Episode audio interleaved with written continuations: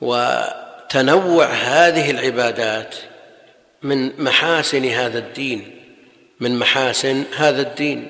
فتجد بعض الناس يسهل عليه التقرب إلى الله جل وعلا بمئة ركعة بمئة ركعة بثلاثمائة ركعة في اليوم الواحد.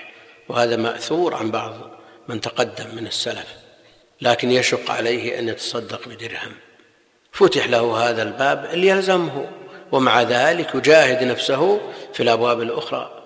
وبعض الناس مستعد أن يتصدق أن يتخلص من نصف ماله ولا يستطيع أن ولا تطاوعه نفسه أن يصلي ركعتين.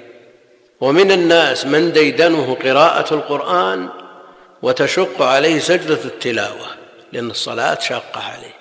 هذا تنوع للعبادات وكل باب من الأبواب هذه مرضي لله جل وعلا.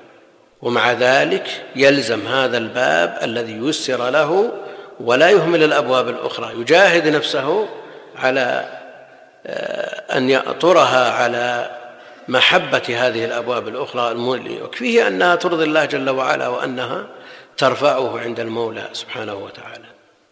رتب عليها الثواب.